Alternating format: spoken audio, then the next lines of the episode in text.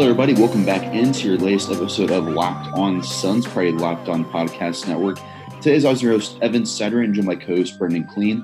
You can follow me on Twitter at East Sider. You can follow Brendan on Twitter at Brendan Clean 14. This for our Locked On Suns page you had already at Locked On PHX Suns. Your support over there is very appreciated as always. We're doing a really special week for you guys here on the podcast. Talk about our favorite moments, and especially on today's podcast too, the favorite moments we see in Suns history. And we brought on Dave King the editor of Bright Side of the Sun to help us dissect it all. Dave, I knew to that. Hey, great. Thanks for having me on, guys. Yeah, no worries. Thanks for coming on, Dave. We're going to talk about three different uh, important events in Suns history today. We're going to kick things off with our first one, talking through, I think, one of the more underrated moments in Suns history. And also, if you know, just from a general NBA fan standpoint, Tom Chambers was the first NBA free agent to go somewhere else. He went from Seattle to Phoenix. And Dave, what was that like just back then? Tom Chambers going from the Supersonics to the Suns, and right away – him and head coach Paul Westphal like really have a good synergy, and his role in Phoenix just just blossoms right away. You know what's funny is I actually still remember reading the article in the Arizona Republic um, of the Sun signing him over the summer, and and the mention that he was the first NBA free agent ever. And I, I just I was, uh, gosh, 18, 19, 20. That, mm-hmm. that was 87. So uh, that was a long time ago, and I wasn't that big of a Suns fan until um, I got out of college in the early '90s. I mean, I was a big Suns fan in high school, and then I went to college. Not a fan of really anything except college stuff in college, and then I came back and I and I really got back into the Suns. But I still remember reading the article of Tom Chambers being signed. It wasn't even, from my recollection, it wasn't even page one at the time. It was like page two inside of page two and I'm just like, great, uh, a good player. You know, the Suns were kind of bad at that time. If you guys remember, well, you guys don't because you weren't barely alive if you were alive at all. Um, Our listeners will. Our listeners will remember. Yeah, some of them will. um, the Suns obviously they had the whole drug scandal, and that made everything bad, and people stopped paying attention for a little while because it was just bad news after bad news.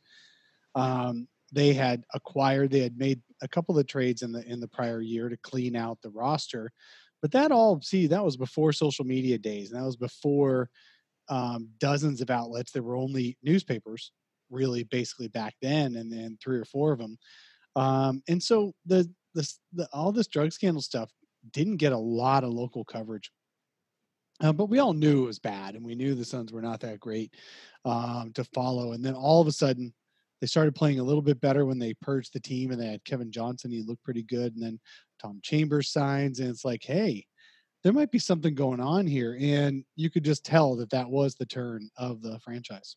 It was really, it was, it was really interesting and fun time.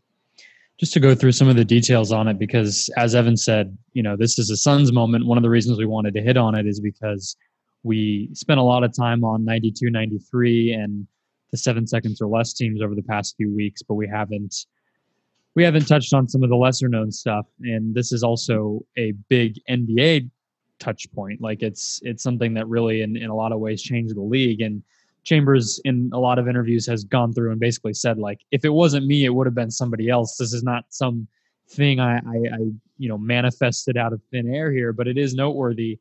Uh, I think especially that the first unrestricted free agent chose the Suns. I mean, I think that's why it's so special here. Um, it, it, was basically to go through the rules for people.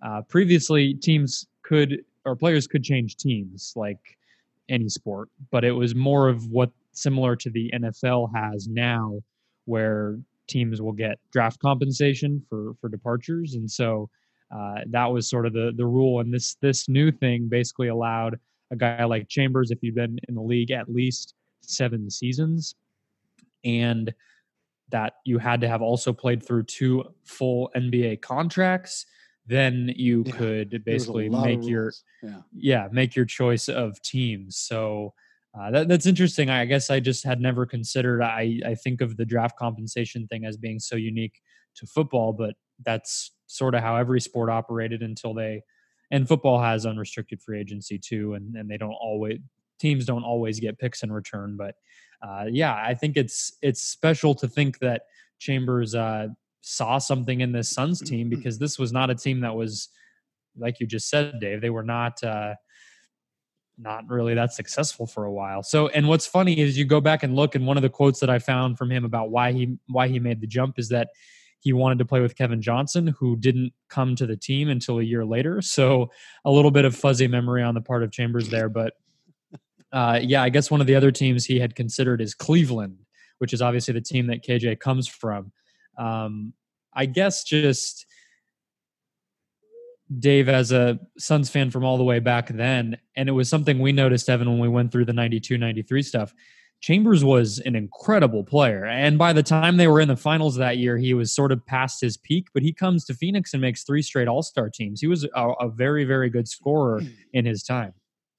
Yeah, he's definitely a really good scorer. And what's really interesting is um, when I when we when Fox Sports Fox Sports Arizona um, played the 1990 um, Game Five between the Suns and the Lakers in the playoffs, um, and uh, uh, the Suns beat the Lakers to to clinch that series in the playoffs, beat Magic Johnson and and uh, Byron Scott and James Worthy and and um, Michael Cooper uh, were the big players on that team. Kareem had just recently retired, but they were still good. They were still considered very good.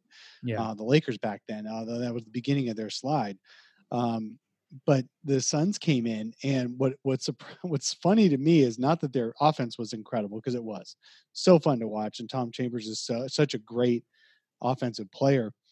But the Suns actually had um, during Tom Chambers's runs with the Suns you know what their defensive uh, ratings were, ranks in the league?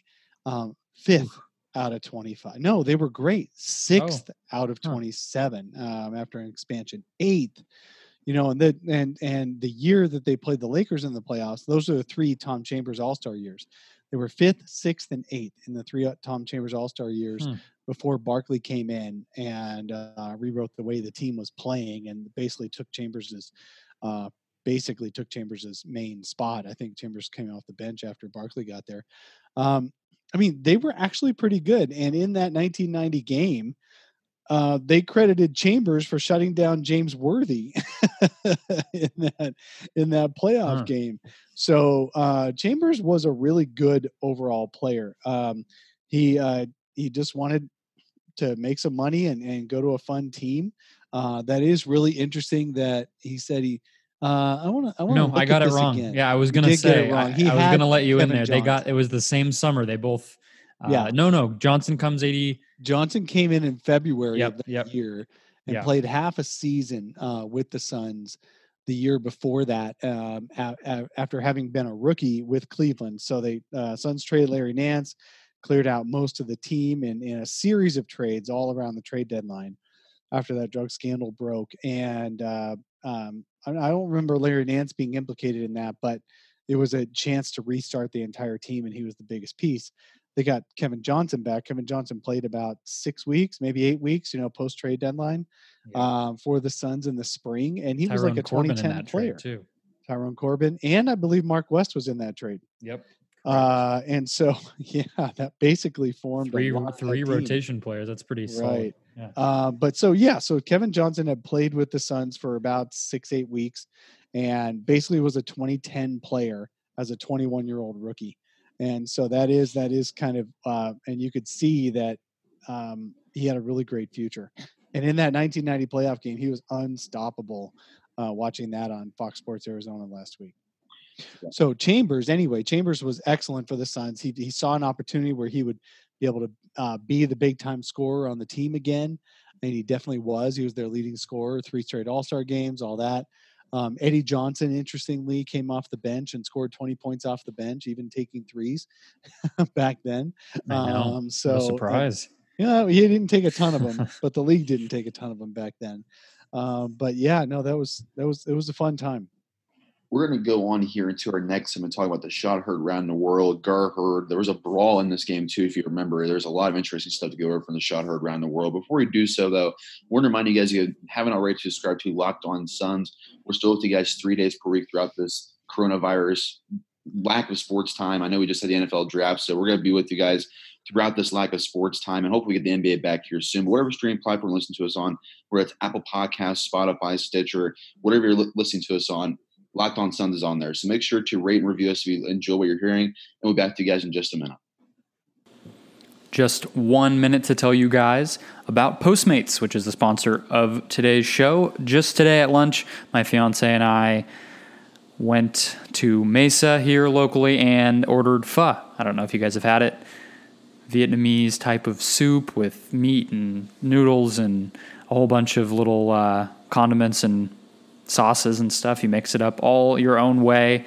Just one of the things that you can order with Postmates. If you're like me, you probably start thinking about what to eat for dinner while you're eating lunch. I love food, and that's why I love using Postmates. They deliver food from every restaurant I can think of right to my door. Right now, that's even more, as I've been telling you guys, important because we got to support the local businesses. We got to help people who need it right now. Postmates doesn't just deliver burgers or sushi or pho either. They actively and actually make my life easier with grocery delivery and even whatever you can think of delivery too. Whether it's convenience stores, clothing stores, or anything else, Postmates delivers it might even be more important here as we go forward and stores start to open back up and everything else. Maybe you're not ready to leave the house, but you want to make a few shopping runs. Have Postmates do it for you. No more trips to the store, no more late night fast food runs, and you don't even have to worry about where to grab lunch anymore. Just download the Postmates app on iOS or Android, find your favorite local places, stores, restaurants, anything, and get whatever you want delivered within the hour. For a limited time, Postmates is giving our Locked On Suns listeners $100 of free delivery credit for your first seven days. To start your free deliveries, download the app and use the promo code Locked On NBA. Again, that's promo code Locked On NBA for $100 of free delivery credit with no minimum purchase for your first seven days when you download the Postmates app. Again, all one word, Locked On NBA. Anything you need, anytime you need it, Postmate it. Alrighty, let's talk about the shot heard around the world. And Brent, I'll give you the the floor here to introduce to the audience and about this. Really, I, I remember from back in the day, but when you go back into the details a little further, it's a it's a wild event. It definitely is. Uh, yeah, I'm. I guess none of us are probably quite qualified to to lay the groundwork here. This is uh, about as far back as as NBA history can go. Um, as far as the mm-hmm. the finals happening and and all of that and uh, what I, I, guess the things that stood out to me revisiting it because like I had seen the footage. I know anyone who's been in the NBA or in the Suns media room, uh, it's it's commemorated there because it was one of the things that sort of lifted Al McCoy to to fame was was calling this game and this shot specifically. But what really stood out, and this was uh, part of what we did with the titleless week or a couple of weeks at SB Nation. But this team was 42 and 40. And I think that goes under the radar. It's also uh, Alvan Adams is an all star as a rookie.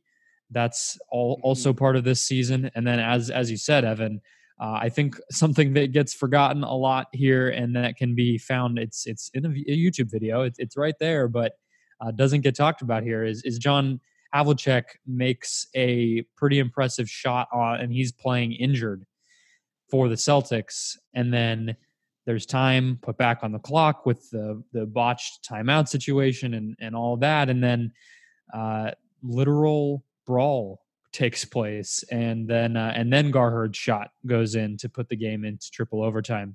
Uh, just a crazy sequence of events. I feel like the shot is one thing, but you go back and you watch this footage, Dave, and it's like there's 16 different things. You could notice a new a new wrinkle here every time. I know a lot of people refer to this game as one of the best in NBA history. I don't think uh, I don't think that's too far off. It was it was definitely incredible. Um, I tell you what, I was not around uh, when this game happened.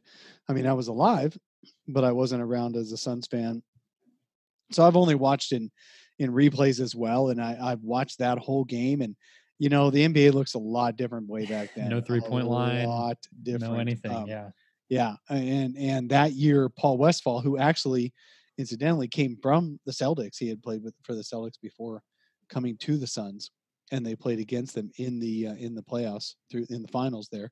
Um, yep, Gar Heard obviously was a was a good contributor. He was kind of the the big man um, uh, Alvan Adams was the smooth, silky big man, but Gar Heard was the bruiser guy. He almost got a double double average himself. Um, and even Curtis Perry was a good player for them too. I mean, these are names. Dick Van Arsdale. So Dick Van Arsdale, you guys have seen him walking around the the Van Arsdale brothers walking around the stadium still to this day. Alvan Adams works with the Suns still to this day. Yeah. Paul Westphal, I believe, still lives in the Valley, um, but he's really close with the organization still to this day. It's just amazing. John Shumate worked for the organization until recently. He was on the team. Uh, Pat Riley, did you guys know Pat Riley was even on that team?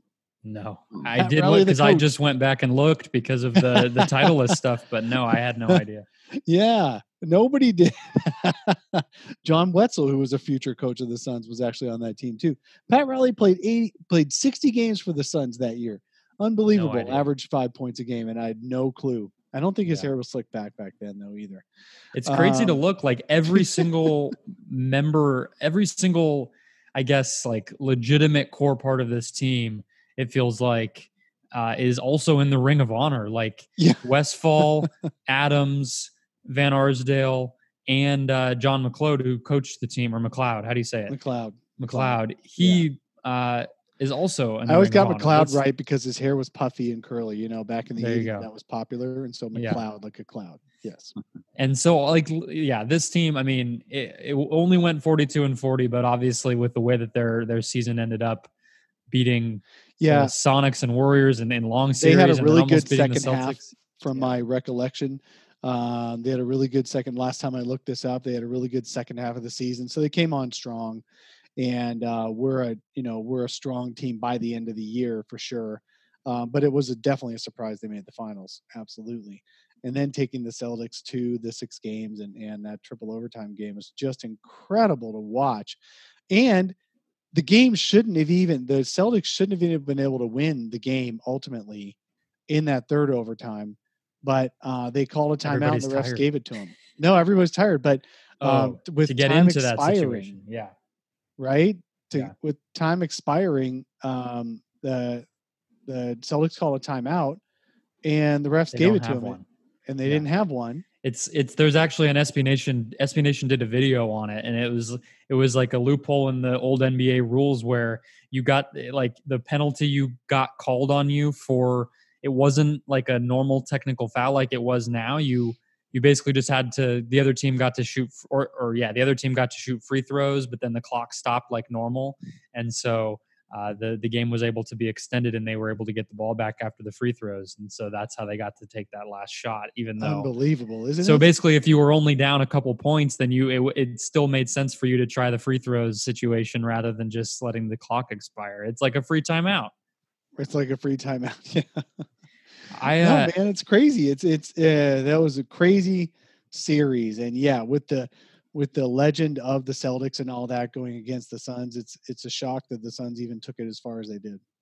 We've talked about. I, I have a question for you, Evan, because we've talked about Suns history a lot in the past few weeks with with no live action to talk about, and uh, I think we can't let the Al McCoy point go here because this is one of uh, one of the signature moments of his career that really started him toward a national profile, and uh, I'm always curious to ask you questions as somebody who didn't grow up in the valley and be right in the backyard of all this stuff. Did did you like was Al McCoy somebody who was on your radar as like a a guy in a different place, but at least like a name you knew, or no? Uh, not really as okay. far as being on the Midwest, but I heard like the seven seconds or less Suns, like they were when they were peaking, like everyone in the in the like U.S. and especially where I was knew about them, and you knew about Al McCoy back then, but not until around then. Sure, sure. Yeah, no, I, I just it's uh, yeah, the media room is cool. I, I even for I don't know how fans would ever get down in there, but just the way that they have everything set up, it commemorates this game really well and commemorates uh, Al McCoy getting to call it. But uh, what, what are your thoughts on the game? Did you have a chance to watch the footage, Evan? Yeah, I had the chance to watch a little bit of it, and one guy just stood out to me most. And I know it wasn't a part of the, the main portion as as far as the shot goes in the brawl, but just how smooth of a player Alvan Adams was just right away as a rookie, making his All Star appearance that year, 19 and 9 in 33 minutes. Just, I, I know um, maybe I'm pulling teeth a little bit with this comparison, but I feel like just with how smooth and just how he was able to just get his own shot around. Doesn't remind you a little bit of like a DeAndre Ayton as far as like a Suns big man who knew how to get his shot around the floor and just it seemed at some point was just it made it look so easy. He definitely made it look easy. That's for sure. Alvan. I mean, Alvan was like one of the original guys who could do triple double, who could reach a triple double on a night. It was unbelievable. He was great passer, obviously very effective rebounder and scorer, just natural. And like you say, everything came easy for him. Um, obviously, there there are differences between them that that you know, that that are clear. But as far as the game coming easy from a young age, for sure, there there is that kind of comparison. It's weird that just the way his career went, obviously, you know, made an impact after his playing career by um, working in the front office and, and all of that stuff for such a long time now, but and actually bridges the gap here. The he he finished his career at that summer that Chambers jumped teams, which is a little bit interesting uh, to connect. But it's just fascinating that statistically, his rookie season was his best one, and he only made one All Star team, and that was that first year. All the way through the rest of the '70s and most of the '80s, he played and was pretty consistent as far as being on the floor. He wasn't like a guy who lost games to injury or anything, and uh, basically just sort of turned into more of a role player as time went on. It's just not a lot of players you see where literally their rookie season is their, best, their best, without injuries. But uh, let's move on to our let's last hope one. there isn't that comparison to DeAndre Ayton. I, he hasn't even played 82 games yet. So yeah, let's really let's really hope he avoids a similar fate. I mean, I'd be fine with no injuries for him as long as he stays productive. Uh, All Star games, whatever. Let's just yeah, let's hope the injuries stop with Ayton. But let's jump into the future a little bit. Um, we're gonna visit some other moments throughout the week here. So if you are hoping to check in on us We'll have a, a, guest episode on Wednesday, and then we'll revisit some more franchise moments on Friday, maybe with another guest as well. The best way to do that, especially as we're all spending a lot more time around the house, is to play our show on your smart speaker, whether it's Google or Amazon. Tell the smart speaker to play the podcast Locked On Phoenix Suns. It'll queue up our latest episode for you, and you can uh, stay in tune with. If there's any news, we will have it. If not, we'll do more stuff like this and have some fun. I hope you guys are enjoying it. Like I said, tell your smart speaker to play the podcast Locked On Phoenix Suns to catch up with everything we are doing. Back in just a second. Okay, our final I don't know if it's the top three moments in franchise history, but we wanted to, to spread it out a little bit here. We talked about Tom Chambers. We talked about the 90, the 75 76 team that made the finals and the shot heard around the world. We're going to bring it a little bit closer to home now. Steve Nash rejoining the Suns in 2004 on a five year, $65 million contract. What stood out to me, Dave, going back into this one uh, and, and revisiting sort of the news at the time, is I wanted to read this quote. So it's from Mark Stein when this when the contract basically came down. He said Maverick sources said Cuban, Mark Cuban, the owner of the Mavericks, was reluctant to give Nash more than a four year guaranteed contract because of fears that the 30 year old couldn't physically handle playing more than 32 minutes per game. At that point, Nash was already a two time All Star, for those who might have forgotten, and he played 34 or more minutes per game for the next five seasons, and obviously significantly ticked that up in the playoffs and won two MVPs and, and all the rest. So, uh, Mark Cuban has recently said it was the biggest mistake he's made as owner of the Mavericks was letting Nash go. But uh, what do you remember from that time? I know you said you kind of started to get back into the Suns by the '90s, so this was this was right in your oh, wheelhouse.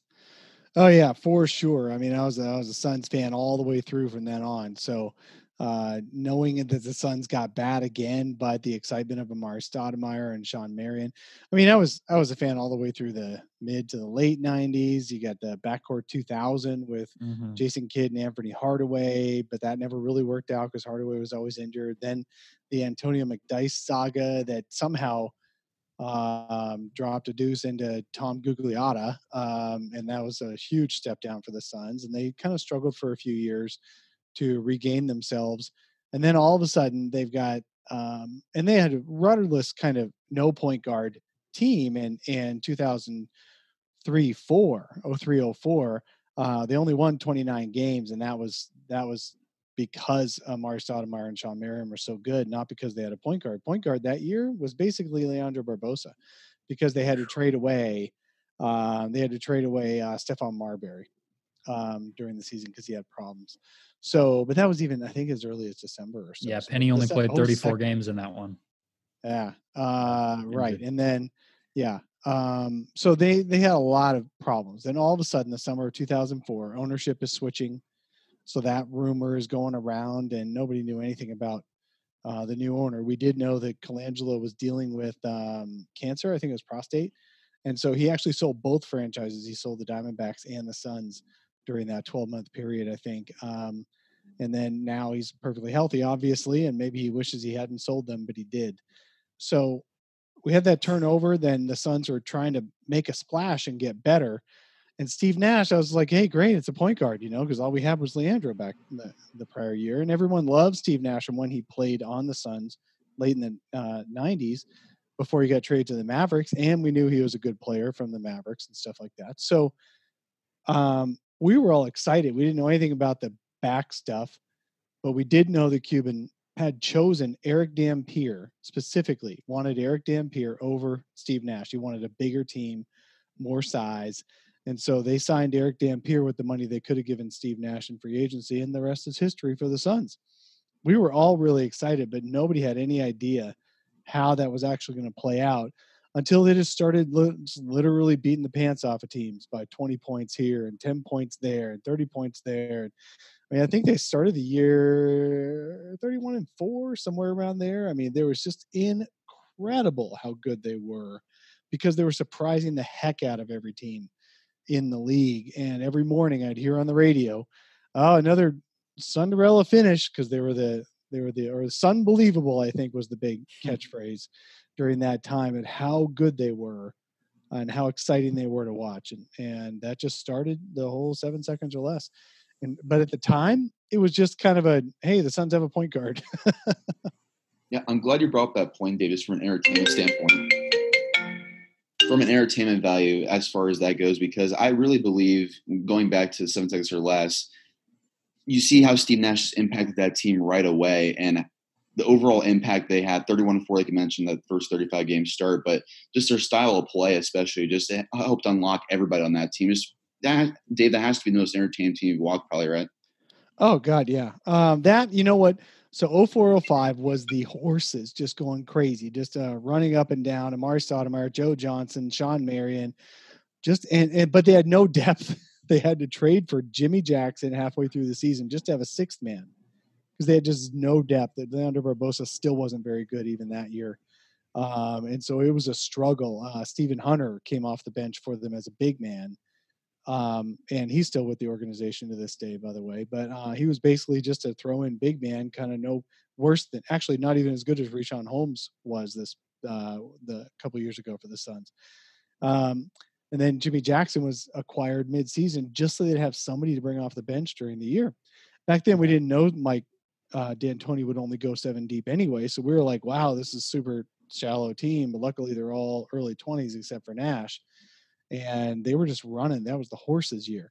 And then 0506 was the um, just outplay everybody, even though your horses are kind of gone. I mean, Kurt Thomas is real uh, plotting kind of guy, and because he was traded for Quentin Richardson. Um, and then uh, Joe Johnson was gone by then, and then the drama started every year. And Amar'e was hurt, and so um, they were they were just the the little engine that could the next year. But 0405, man, they were blowing the doors off of people.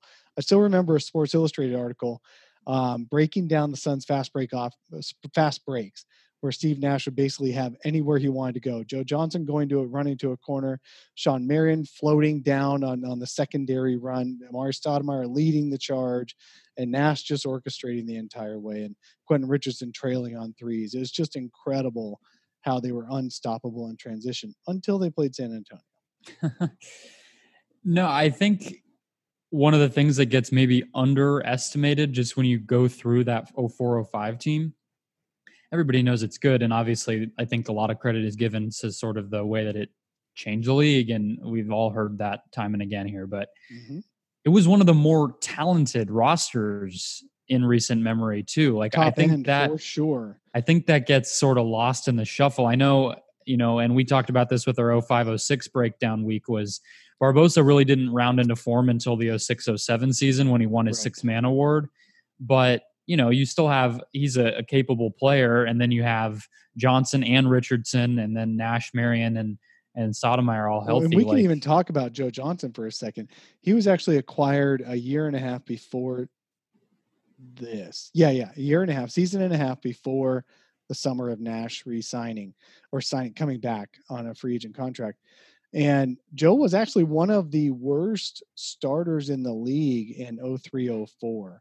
He was um, high volume, high minutes, high usage and everything, but uh, really was um, on advanced numbers and stuff like that. One of the worst players because he's only 21 years old, wasn't very efficient at all, and there was questions about his fit. Uh, but he was 21 and uh, he was almost ready for an extension. Remember, um, they were trying to negotiate an extension Yeah. that summer for Joe, and they were fighting over the last million dollars a year. But uh, really, what gets lost in this is if Joe Johnson was the 47.3 point shooter, he would have gotten that full contract, any contract extension he wanted. But he wasn't. He was bad in 0304, uh, and yet he was just talented and he had a great, bright future. And he wanted to be paid like he'd already reached that future. And so now I'm not defending Sarver here, but I can see why the Suns would not have wanted to break the bank for an extension for a guy who had a bad year. Then in 0405, even though Joe was already turned off from the Suns and never wanted to come back after that year, I mean, he sta- he decided before the year started he wasn't going to come back because he didn't like how the negotiations went. As we find out how Sarver does things, um, um, he was awesome in 0405 as the fourth or fifth best player on the team. Having Joe Johnson, your fourth or fifth, fifth best player, is just amazing, and uh, Yeah. that's that's that's how good the top end of that team was. Real quick evan i we didn't talk about this a lot 0506 we talked about it a little bit because um, this was that 06 is the year that colangelo ends up leaving. I think one thing that gets forgotten about this whole situation too is so colangelo has the relationship because he drafts nash uh, brian obviously jerry owned the team at that point and uh, it's incredible to think that first of all brian colangelo takes over the team when he's 29 30 years old and uh, actually you know eventually gets his crap together and puts together a winning team and uh, you know wins executive of the year and all that stuff. And we all know what's gone on with him lately.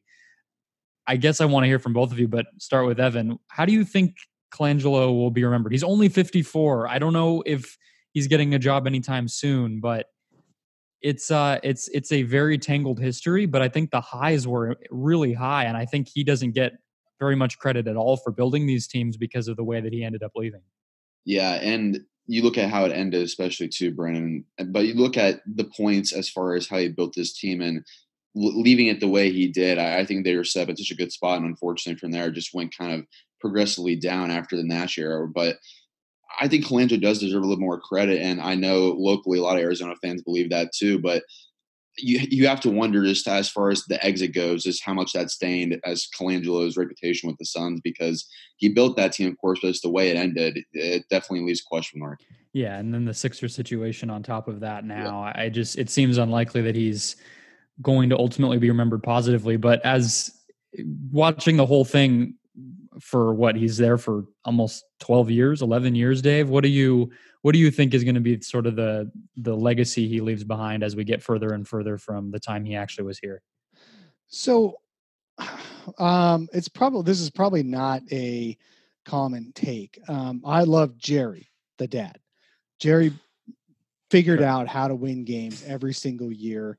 Um, he was basically the general manager. He put his son in the GM spot um, just to help facilitate things and make things easier. But really, J- Jerry was the guy sure most of the time. He eventually, over every year that went by, he gave a little bit more and more control to Brian. Uh, but it was really Jerry's the godfather of this thing, you know, um, and Brian was a dude who executed things. However, I do remember uh, with with both Jerry and Brian, but more Brian, I think, and more maybe I'm attributing it wrongly, but Brian was a like a fantasy GM. I mean, the dude, if you look back on the Suns teams rosters through the late 90s and early 2000s, it was a 75% turnover every year or two. I mean, it was just he was just constantly churning through players, constantly trying to get it. He tried to hit big with the Anthony Hardaway thing and the Jason Kidd pairing. He tried then he tried to um, flip out from Jason Kidd to Stephon Marbury, and a lot of bad kind of like the character didn't quite work, you know, of the players. And same thing with coaches too. He's switching he's, coaches he every other a year. Ton of coaches, and most every coach. I mean, this may sound a little familiar, but most every coach was a retired Suns player, uh, but had never coached before, had no coaching history. And the Suns did make the playoffs late 90s most of the years, but um, a lot of those, some of those were under 500 years, which hasn't been seen in the Western Conference in a long time. Uh, but those were um, those were kind of like when the West was like now East. Okay, so if you think about the Eastern Conference today, two or three teams under 500 make the playoffs every year. That's kind of how the West was in the late 90s. So to say the Suns made you know the playoffs every year is right, uh, but they they did it sometimes with um, with losing records. But anyway, um, Brian was like a fantasy GM. He just rolled the dice constantly, and if it worked, great, and if it didn't, it didn't. And he got lucky on his last Suns team that it all worked right. I mean, Steve Nash was supposed to have back problems and not be able to play and get degenerative and all that stuff. He was supposed to. Um, he he totally botched the McDyess thing back prior to that. He totally botched the Stephon Marbury thing. Um, and then uh, but he won executive of the year by putting together, you know, the the great Suns team, and it worked. You know, you roll the dice enough, you're going to get, you're going to hit it. Um, so I I think Brian Colangelo's legacy in the league is unfortunately for him going to be the Sixers debacle, which also yeah. was uh, spearheaded by his father too. And uh, but the whole that kind of showed that uh, Brian was always a product of his dad. If you ever watch that show Succession, I think Brian is more like um, uh, uh, one. Uh, I can't remember the name of the son, but um, basically one of the one of the wayward sons, rather than the one who's who's calling the shots. Yeah, yeah. So um, that's my recollection. Always going to be of Brian, a little bit less than it should have been. Brendan, anything else you want to cover on today's episode with Dave? No, this was a fun one. Thanks for coming on, Dave. Yeah, thanks for having me on. I like talking about the the history and all that. This is this is good. I've been listening to you guys' pods too, and you guys have done a really good job. Really appreciate that, Dave. We're gonna be back with you guys on Wednesday for next episode.